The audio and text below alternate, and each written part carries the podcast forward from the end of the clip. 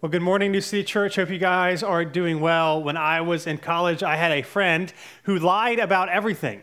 And um, it, I don't know why. Uh, we actually, I guess the senior year of high school, he actually moved to where I went to high school. We didn't really interact that much, and we started hanging out in college. And I didn't really know this about him, but he would just say all this crazy stuff, un, totally like, unprompted. And I get there's a tendency in all of us to maybe want to exaggerate and make ourselves look better, but his stuff would be like out of nowhere. So, for example, one time there was a group of us driving in a car. We were going to this shopping center in Wilmington. I went to school at UNC Wilmington, and there was this roundabout where there was this, like this grassy roundabout, and there was grass in the middle of it, and there was donuts you know, someone had like done donuts. None of us said anything. We're like, oh, somebody did donuts. We weren't like, that was awesome. That was cool. We're like, that's weird. And out of nowhere, he was like, oh, that was me. Like last night, I just came in my car and like did donuts in the, by, we're like, that's okay. Um, in Wilmington, you play volleyball a lot. And so sand volleyball is a thing. So we played it all the time. And uh, one time we're playing, and again, out of nowhere, he says, I was a state volleyball champion when I lived in Texas, which would have been like fine, except he also, um, we were playing volleyball together, so we actually could see like, you're not even that good. So like, I don't, I don't, like he just like all the time, the stuff would come, it's like, why would you lie? And so he would say anything he said after that point, I was like, I don't, I don't believe you. And uh, it, what was crazy is some of the stuff he would say would, would kind of be out of nowhere, kind of be hard to believe. And so it was just really easy for him not to believe, or not really easy for us not to believe anything that he said. And when you think about Jesus and the Christmas story and the various things around it, there are some pretty outlandish, pretty uh, crazy, at least seemingly unnormal claims that happen. And so it's really easy to view what Jesus did uh, when he came to be unbelievable. And so in this series, we're taking a few weeks this December and looking at some of the uh, miraculous or maybe out, outlandish claims of the Christmas story. Uh, last week we looked about did Jesus actually exist? And today we're looking at this question uh, Can we take the Gospels seriously?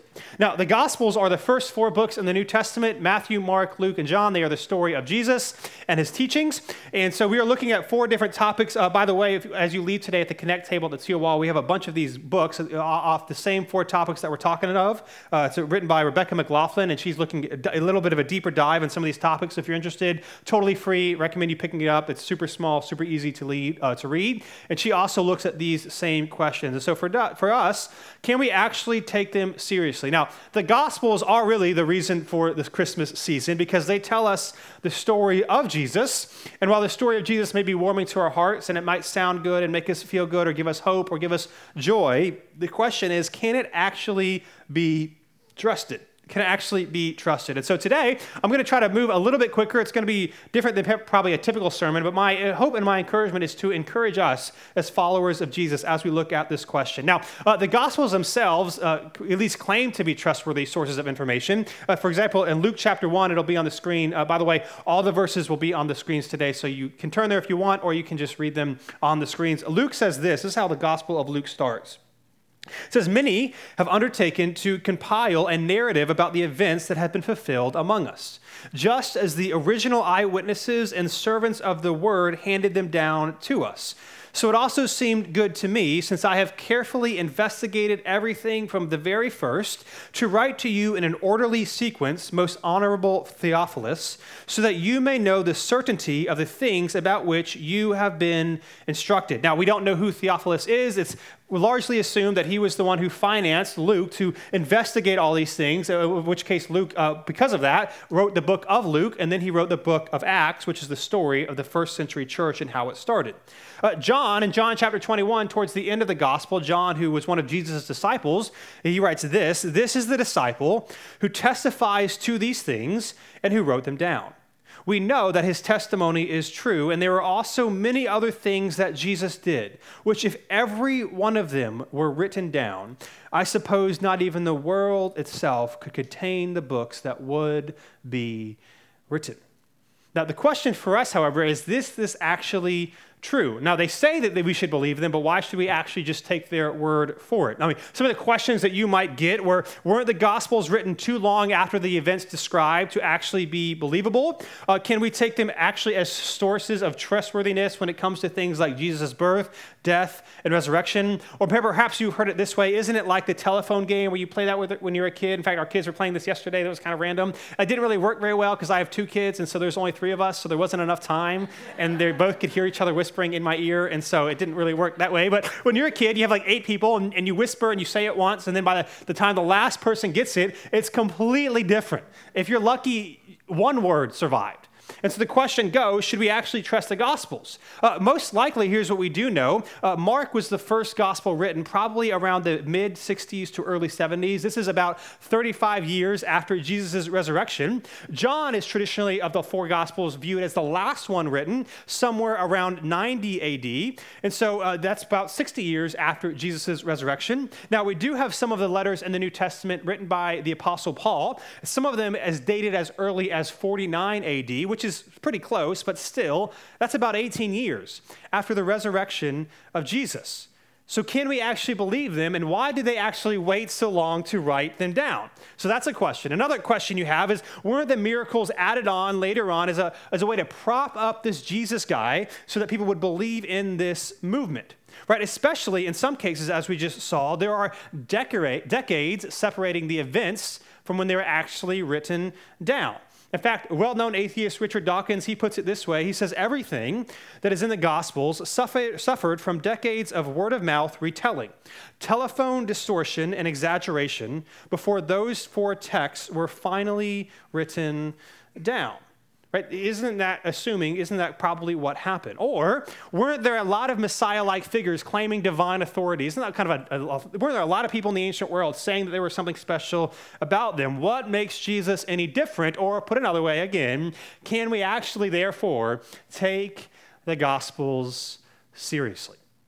Can we actually trust them? Now, I will say this historically, uh, we do know that the, the Gospels were beginning, began to be written when the disciples started to die out, either by force or natural causes. When the early followers of Jesus started to die out, that the Gospels began to be written. And so I submit to you that the better question might not be why weren't they written right away, but rather, why were they written at all? Right? Why were they actually written at all? And in fact, it's, it's, important for us to realize the cultural difference that we're in. The writing process in the ancient world was much different than it is now. It was very expensive, especially if you were writing on documents that were supposed to be shared and written down. You would have to have professional scribes, uh, professional documentation. Uh, it's also worth noting that about 90% of the Roman Palestinian area where Jesus lived in the first century could not write their name. That's the estimation. And in fact, in the whole Roman Empire, it was estimated that there was only about a 3% proficient literacy rate in the Roman world at the time of Jesus.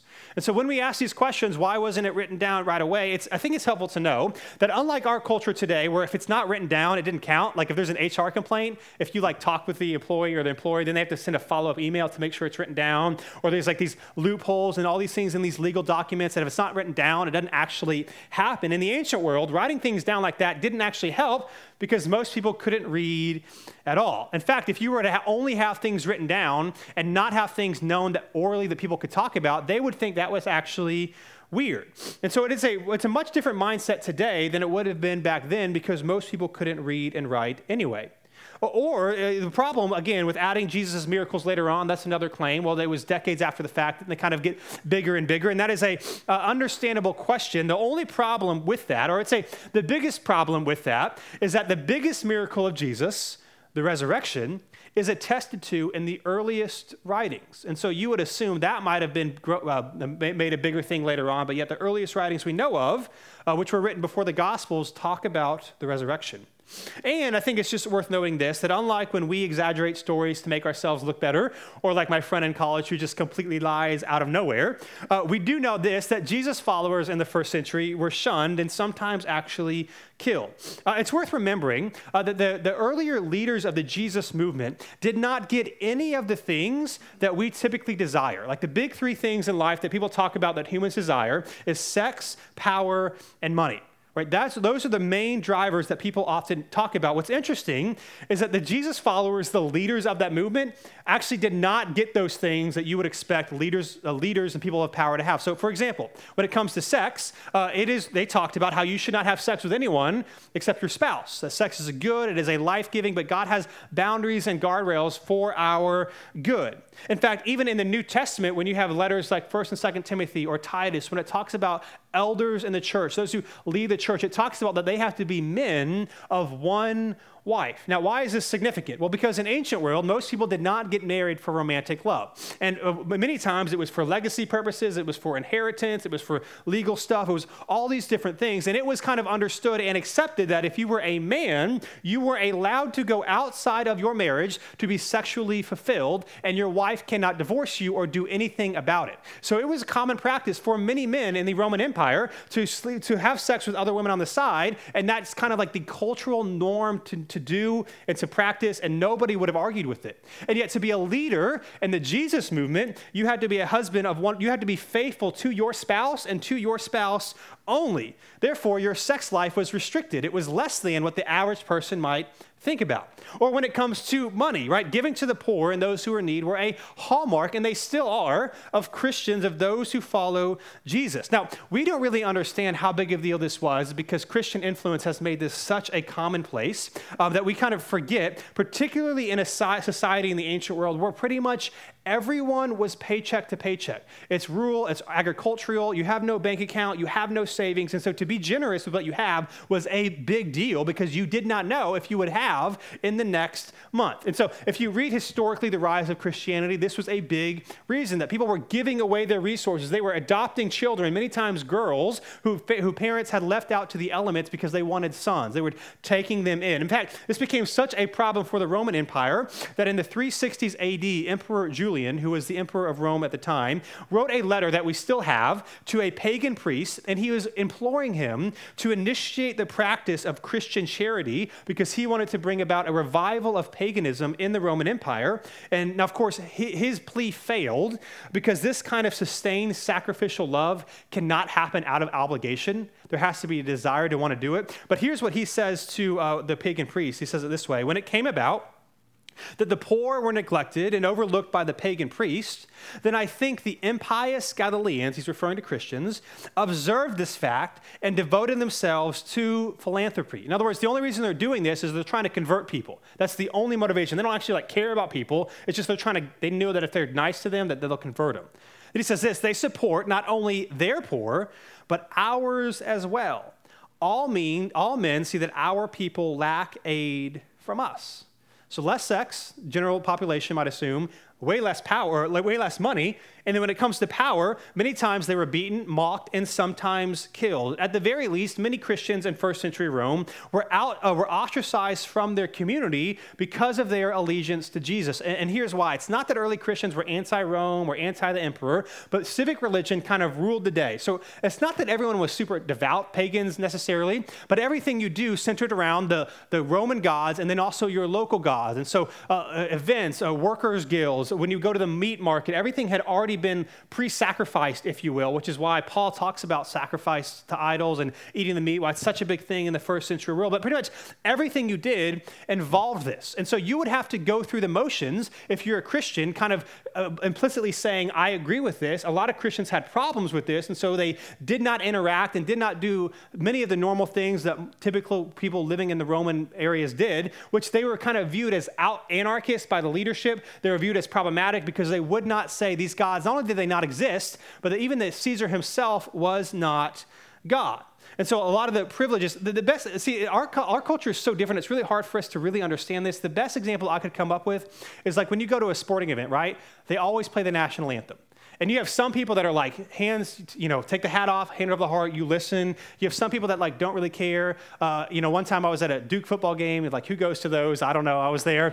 And um, we were walking like to our seats. We're like in the main concourse area, and the national anthem started. And my friend grabbed my hand, and he's like, Dylan, stay still and like, you know, go to attention. And I was like, okay, yes, yes, sir. Which is fine. Like, I have nothing against that. But for us, again, it's it's patriotism, it's the national, it's the Pledge of Allegiance. Like, there's nothing wrong with that. It's not, it's not worshiping the American God just to say the Pledge of Allegiance or to sing the national anthem. But in the Roman Empire, it wasn't just to a country, it was to a God, as if the God was the creator of everything. And so you can see how this could be problematic if you were to say, No, I'm not going to participate in that. People would assume that there's something up. And so they, they did not get any power. Money, sex, and power, that was not given to the leaders of the Jesus movement. Now, there were f- uh, plenty of freedom fighters and self proclaimed messiahs in the ancient world, even in the Roman Empire. But here's one of the profoundly unique things about Jesus That historically, all of these Messiah led movements, they all led the same, ended the same way. Either the leader was killed or he was deposed of, and the movement either died out or transferred leadership to somebody else claiming that Jesus had risen from the dead and that people should continue to worship him uh, and to follow him is incompatible with any historical figure that we know of. Now, you might have like stories of, you know, the Greek and Roman pagan gods where people died and resurrected, and that's those mythologies, that's fine, but we don't have any historical record of anyone who actually existed after he died. His movement, even though other people led it, we're still saying, no, we're still going to worship that guy. It is completely unique to Christianity. And one last thing that's interesting is that the resurrection was first seen and heard by women. This is attested to in all of the Gospels. Now, this is significant because women in the first century in the ancient world, uh, their testimony was not accepted in court. It doesn't matter how many women saw something, men would not believe it, they would not be attested to. It was just kind of the cultural assumption at that time. They were not to be believed. And so, to be frank, again, trying to make us understand how this would have been viewed in the ancient world, uh, it's imagine, for example, a group of four year olds running up to you and saying that somebody had risen from the dead. Now, it is awful to know that women's testimony was viewed like that by men in the ancient world, but it was. And so, if somebody, again, that's the kind of the thing you're all kind of taught that you, if somebody, if my four-year-old Roman came, came to me and said, "Hey, this person like came out," I'm like, "That's cute, buddy. Now I'm not going to listen to you, right?" And so we have to ask this question why do all four gospels present women as the first witnesses, knowing this is not going to help their cause? Why would they do that? It only makes sense if that is what actually happened. So, should we believe the women in the Gospels? That's the question. In fact, uh, the, even the disciples of Jesus were skeptical. And in Luke 24, it says this it says, returning from the tomb, they reported all these things to the eleven, so the disciples, and to all the rest. Mary Magdalene, Joanna, Mary, the mother of James, and the other with other women who went to the tomb and saw that it was empty, came to the disciples. With, with them were telling the apostles these things. But these words seemed like nonsense to them, and they did not believe the women. Now, to be fair, uh, these men knew these women. I don't think it was just a, you're a woman, I'm not going to believe you. I think a lot of it was, what you're saying is simply not believable. I don't care who you are. So we must ask, why do, again, all four gospels present women as the first uh, witnesses? It must be because they are trying to communicate this is actually what happened regardless if this looks like bad propaganda in the ancient world. In fact, this might be helpful to know uh, if there are three things that all New Testament books have in common. Uh, they were all written in the first century, uh, they were all eyewitness accounts or written from people who spent time with the eyewitnesses. And so, Mark, for example, Peter was his primary source, or Luke spent time with the disciples, uh, learning from them. They were either written by eyewitness accounts or people who spent time with the eyewitnesses. And last but not least, they were all largely circulated independently of one another. In other words, uh, the Bible that we have in our current form form didn't, wasn't canonized, if you will, until the 300s. And there's a lot of debates about why. People like to say things that simply aren't true about it. But one of the things that's fascinating to know is that in the ancient world where there's no internet, there's no connection, the, the, all the 27 books in the New Testament that are in our New Testament somehow, someway were largely circulated and taught on and preached on and read independently of one another. And so, what I want to do here, real quickly, is I want to give you, for example, how can we actually read the Gospels and know if we should take them seriously? Well, one of the ways you can do that is by looking at the details that are described in the Gospels and ask yourself, are these details accurate? And how would they have known to put them in there if they were written from people hundreds of years later or 100 years later in places not even close to Judea? So, what I want to do first is I want to look at one of the miracles, the, in fact, the only miracle that is actually recorded in all four of the Gospels. It's the feeding of the 5,000. So, whether you're completely new to church or you've been in your church since you were a baby, most people are familiar or at least heard of the feeding of the 5,000, where Jesus miraculously feeds all these people. Now, here's the thing we cannot prove a miracle occurred. Nobody can, but we can ask this Does the narrative come from people who were part of the alleged event event, or was it made up and added by, on by later, later on by people who did not even have anything to do with it, again, as a way to kind of prop up this Jesus guy and advance the myth, as popularly often argued? And so the first question we could ask is uh, how do you count 5,000? Is this just pastor math? Like, well, it's a couple hundred people, but let's make that sound really good, right? You can't live stream, you can't double check, so you just got to believe me, 5,000 people were there. Or did they actually come to that number from a reasonable perspective? So here, here's, it'll be on the screen. Here's what it says. Here's Mark's account. It says this in verse 6, uh, chapter, chapter 6. It says, Then he, talking about Jesus, instructed them, his disciples, to have all the people sit down in groups on the green grass. So they sat down in groups of hundreds and fifties. Luke's account, Luke chapter 9, says this. It says, For about 5,000 men were there. Then he told his disciples, Have them sit down in groups of about 50 each. They did what he said, and they had them all sit down. So if they actually followed this instructions, this would be less than 100 groups. If you divide that by 12 disciples, that's each disciple counting to about eight. They might not be able to read a lot, but they probably can do some math, especially because you know we have some tax collectors, we have some fishermen in there. Uh, could the disciples count to eight? Probably. And so you begin to see, oh, they might have gotten this number from somewhere that they actually could have counted. Now, there's a lot of other details that are quite fascinating about uh, the feeding of the 5,000. You can go to the next slide. Uh, Mark chapter 6 and John chapter 6 both say that there was grass. Mark says the grass was green or there was green grass, uh, and John says there was plenty of grass. Now, how would they have known that there was grass if this was written by people who were not there? The gospel doesn't say, it just tells us that there was a lot of green grass. Mark's gospel in chapter 6 also tells us that many people were coming and going, but it does not tell us why many people were coming and going. And if you read the narratives, you find out that where Jesus is doing this feeding of the 5,000 is not in a typically highly populated area, so it would be really strange to have a lot of people where Jesus is. But John's gospel tells us that Passover was near. This is in Jerusalem when you would have hundreds of thousands of Jews come to Jerusalem and the surrounding areas, and so it would begin to make sense why you might see a lot of people coming and going. What's also interesting is that John's gospel uh, says that Jesus asks Philip where to buy bread from, right? They're going to feed all these people, they don't have enough bread, and so the first thing Jesus asks is, Philip, where should we buy bread? Now, why does he ask Philip? Well, it doesn't tell us in that narrative. And then in verse 7 and 8, it says, Philip and Andrew got in on the reply. Now, why would Andrew get in on the reply? The gospel doesn't say. But Luke's gospel tells us that the feeding was near Bethsaida. And in John's gospel, in the beginning, it tells us that Philip and Andrew were from Bethsaida. Even John's comment on the barley loaves, how would we have known that they were actually barley loaves? Well, it fits with the season of Passover because the barley harvest would have just taken place in this area. Now, this brings us back to the first question how do we know that the grass would have actually been green? Fortunately, there is a precipitation part, uh, chart from a nearby town that we can pull up, and here's what it tells us.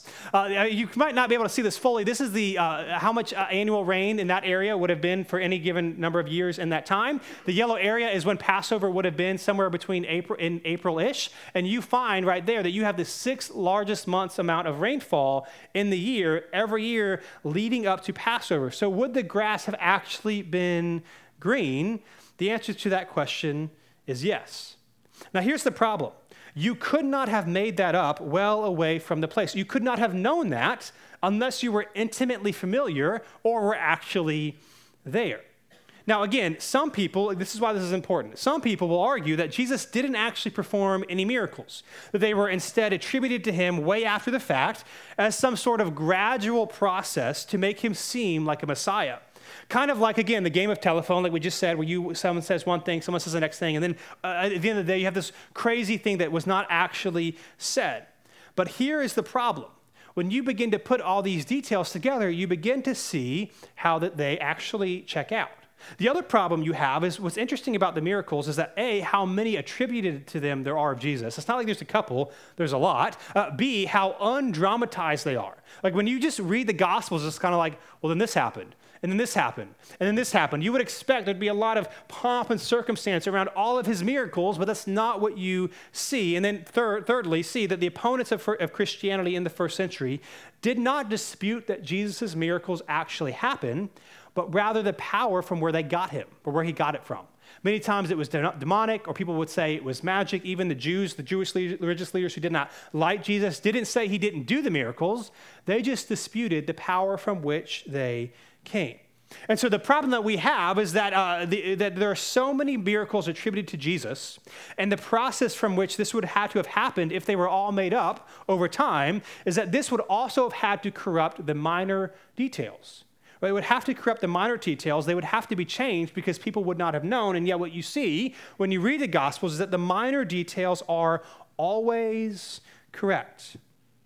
Put another way, uh, you couldn't question whether or not a miracle actually occurred but still have all these minor details correct. It just doesn't make sense, right? You would, what you would expect is that the minor details would be altered or changed or probably honestly left out altogether, yet that is not what we see in the Gospels. They get names, typography, geography, the description of names, how far distances are, are correct every single time.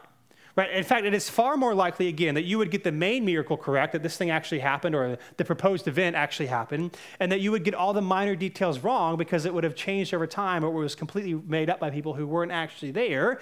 Which means, again, if the Gospels could get the minor details correct, it's at least logical and reasonable to believe that they could also get the major details correct. Uh, take, for example, how Jesus was referenced in the Gospels. I'm going to move through quickly. I know this is a lot of information, but uh, if you stick with me for the next five minutes, you'll see how this pays off really, really well. What's fascinating is that in the Gospels, how Jesus is referred to when, when, when the Gospel writer is telling him a story, telling us a story about Jesus, is different than how Jesus is referred to in quoted speech. In other words, for example, in Matthew uh, 27, 7, uh, Matthew 27, get my notes right here. 16? Is that where you're at? Yeah. Matthew 27, uh, 21, verse 6. Is that where you are? Yeah. Well, here's what you see it says this the disciples went and did just as de- uh, Jesus directed them. So anytime the, the, the, the, narrator is telling us about Jesus, he just says Jesus. He doesn't disambiguate his name, he doesn't give us any qualifiers because we know who we are reading about. Now, what's fascinating to understand is that in this first century, it is estimated that the name Jesus was about the sixth most common name in the Palestinian area, which means whenever somebody was talking about Jesus, you would have to disambiguate somehow. Otherwise, people would not know who you are. Yet the narrative writers only just call him Jesus in quoted speech, but, or when they're talking about it, but then in quoted speech, it changed. So, for example, in Matthew 21 11, it says this The crowds were saying, This is the prophet Jesus from Nazareth in Galilee. This is the story when Jesus makes his triumphal entry into the Jerusalem temple. So, whenever G- people talk about Jesus, he's given a qualifier. But then in verse 12, when it goes back to just the narration, it says this Jesus went into the temple. And so, when we read, it's obvious which Jesus we're talking about. But for the crowds back then, they would have had to differentiate who they were speaking of because Jesus was a very common name. And what we see is throughout the Gospels, how people spoke to Jesus, who not only was he given a qualifier, but he was spoken of as an authentic, uh, in an authentic way in the region that he was in. So let me give you another example. In Matthew 26, Jesus is on trial with Pilate after he's been betrayed. It says this Jesus told him. So the narrator simply tells us Jesus is talking to Pilate. He doesn't disambiguate because he's simply telling us a story about Jesus. But then a few verses later, it says this Now Peter was sitting outside in the courtyard. A servant girl approached him and said, You were with Jesus, the Galilean. Now, not every Jesus comes from Galilee, and so this woman distinguishes, distinguishes which Jesus she is referring to. And then a few verses later, Peter is confronted again by another woman. It says this Another woman saw him and told those who were there, This man was, a, was with Jesus the Nazarene. And then this, the narrator simply tells, keeps telling us the story. When they're talking to someone about Jesus, they have to disambiguate. In fact, it says this in verse uh, 75 And Peter remembered the words Jesus had spoken before the rooster crows, you would deny me three times. Again, there's no disambiguation because the narrator is simply telling us a story about Jesus. The way the characters speak is one way, the way the narrator speaks is another. I'll give you another quick example. Later on in Matthew 27, the next chapter, uh, Pilate, Jesus is with Pilate, and again, he's on trial. It says this uh, So when they had gathered together, Pilate said to them, who is, you, who is it you want me to release for you? Barabbas or Jesus, who is called the Christ. Pilate is in front of the prisoners. They do an annual, once a year, they at Passover, they allow one prisoner to go free. So he's asking them, Who do you want me to release? And then it says this in verse 22 Pilate asked them, What should I do then with Jesus who is called the Christ? Now, again, not every Jesus had the name Christ or the Messiah associated with him. And so Pilate here is distinguishing. Verse 37, a few verses later, it says, Above his head, when he's hung on the cross, they put up the charge against him in this writing This is Jesus, the King of the Jews. Not every Jesus is claiming to be the king of the Jews. In fact, this is pretty funny. In, Matthew 28, it says this The angel told the women when they were at the tomb trying to tend to Jesus' body, Don't be afraid, because I know you are looking for Jesus, whom was crucified. So even the, even the angel speaks and has to distinguish that Jesus, who you're talking about, is the one that you thought had been crucified. Now, the other Gospels do this as well. I just want to highlight Mark real quick, and then I'm going to show you why this is significant. Uh, Mark says it this way in Mark chapter 1 what do you have to do with us, Jesus of Nazareth? So he's talking to a group of people. There's a lot of Jesuses. He's very, they're distinguishing which Jesus they're talking to. Or in chapter 10, this is interesting. It says this When he heard that it was Jesus of Nazareth, he began to cry out, Jesus, son of David, have mercy on me. Now, if you're astute, you might notice a problem here that in Mark 10, the narrator starts out with a qualification. When you heard that it was Jesus of Nazareth, why would the narrator distinguish which Jesus it is? Shouldn't we actually know? Well, the reason why is because he is reporting in this miracle something what somebody heard. That this man had heard that this man named Jesus of Nazareth was coming. And so the point in Mark 10 is that is not that this, this man simply heard someone named Jesus, but that he knew that this man, Jesus of Nazareth, was coming. And of course, not every Jesus had their genealogy traced back to David. And so he says, Jesus, son of David, because he knows who he is, have mercy on me.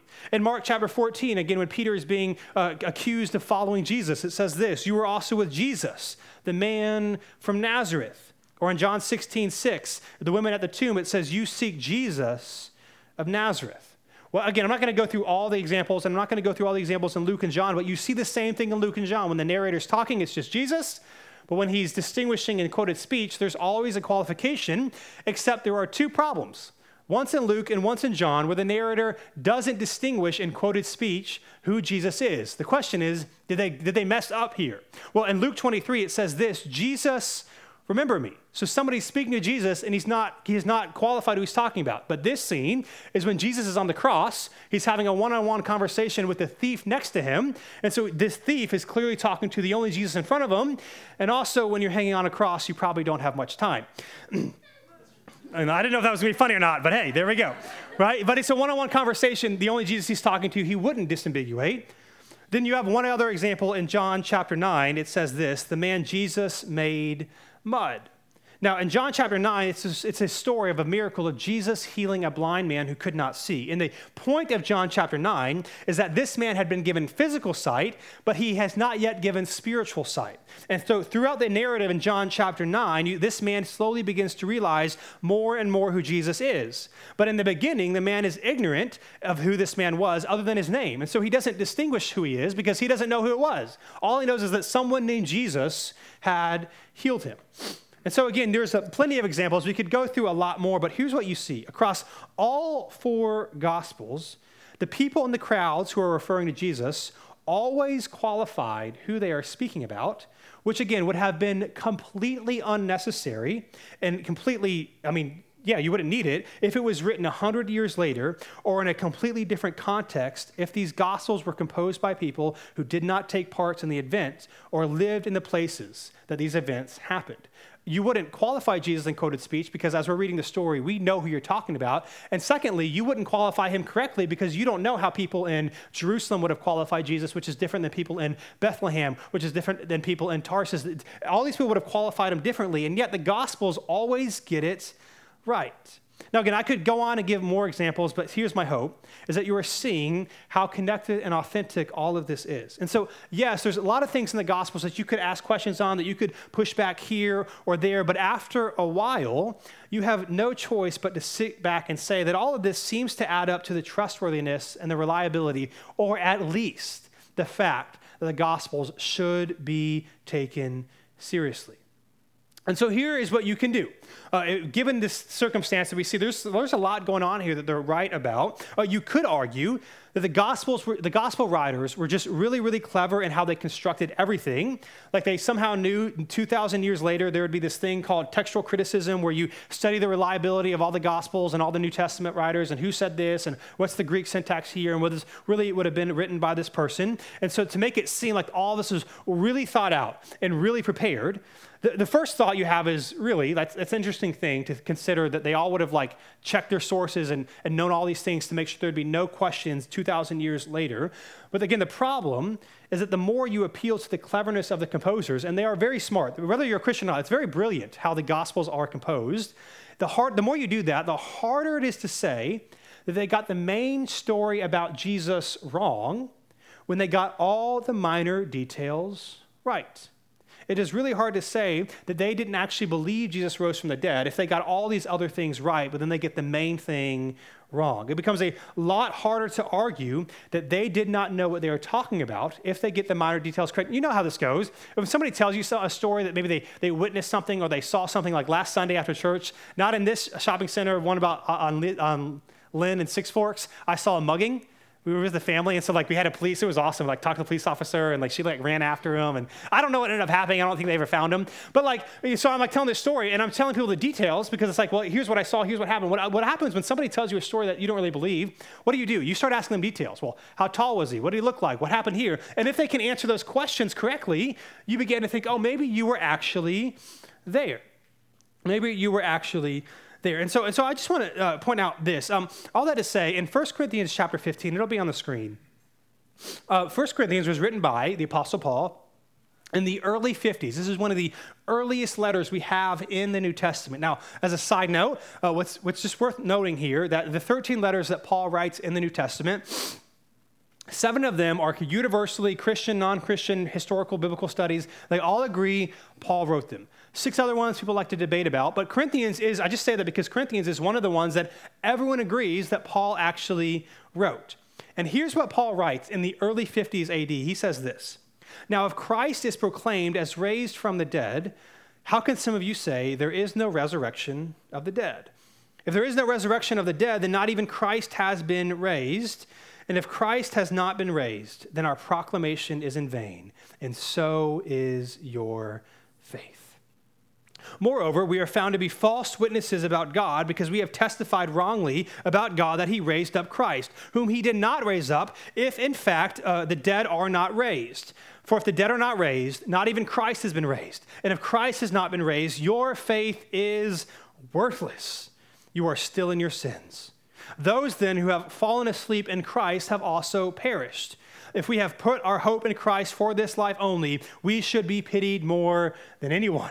What is he saying right away? Listen, if we're making this up, woe to you and to me for believing it. We are wasting our time. You and us, 2,000 years later, we are wasting our time right now. We could be sleeping in, we could be doing all sorts of other things, and yet we're here and we're giving our money and we are serving. If this did not happen, it is a waste of time. Right? And the good news of the gospel, what the authors of the gospels in the New Testament are trying to tell us is that this Jesus man actually lived, that he was actually perfect, that he actually died, and that he actually rose again so that you and I can find hope and freedom in the love of Jesus, right? The Christmas story and all of its implications were not a fairy tale to the original audience. They actually believed that this happened and it radically changed how they lived. And what Paul is saying is no matter who you are and what you've done or what has been done to you or the mistakes or the decisions that have been made, if Christ has raised from the dead and is offering you grace and forgiveness, there is hope for all of us. And it is not because of us, it is because of him.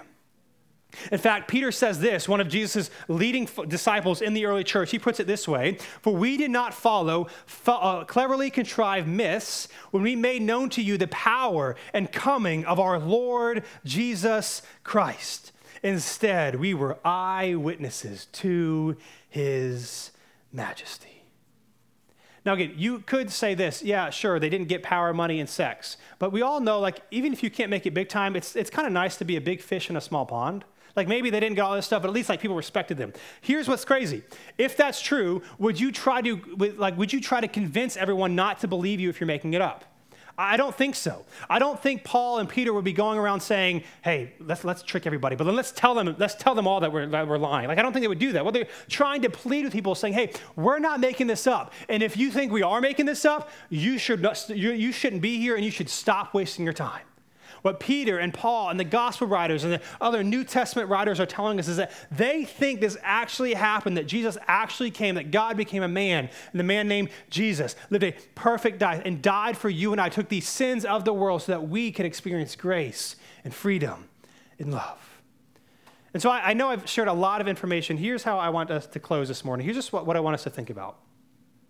There are often two explanations given as to, why, to the New Testament authors that people often use to explain Christianity and the motive by which the New Testament authors wrote, wrote the Gospels and the other New Testament books. So one of two things. One is that they were really gullible, as religious people often are. They weren't really paying attention to the details. They just wanted to promote this Jesus guy and start their own religion. And also, aren't most religious people like they're just afraid to face you know life, and so they just want to make themselves feel better. And so that's what these guys were. And so they over time this thing got crazy and crazier. And so they they just they just did it. They didn't really know what they were talking about, and they couldn't control it, and so it is, it is what it is. That's one myth. Or that's one uh, explanation. They were just gullible. They just wrote stuff. They wanted to trick people. The second one is that the, is the conspiracy theory one that says that they were really clever in how they constructed everything. And by the way, Christian or not, they were very clever. They were very wise. They were very brilliant in how everything is constructed. and so what they did, they knew this. They, they knew they could trick people, and so they constructed it in such a way that at least seemed believable to the ancient world. But here's the problem those two explanations are fundamentally in tension with each other. They cannot be both be true. And what I have experienced in my own experience is that people will often use one of these examples to, to talk about one part of the Bible, and they'll use like the kind of gullible who actually believes this, they just kind of wrote it down. But the other parts of the Bible, they'll use the kind of very clever kind of conspiracy theory, or they're just trying to trick people here.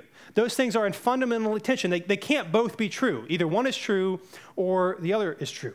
And here's just what I want to submit to you this morning. Not to try to convince you that if you have questions and doubts, how dare you, I totally get it.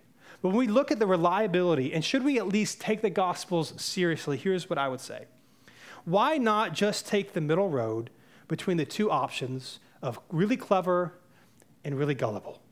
And that is perhaps that these guys were just ordinary people who weren't particularly stupid or particularly smart and were just saying what they think really happened. Let's pray.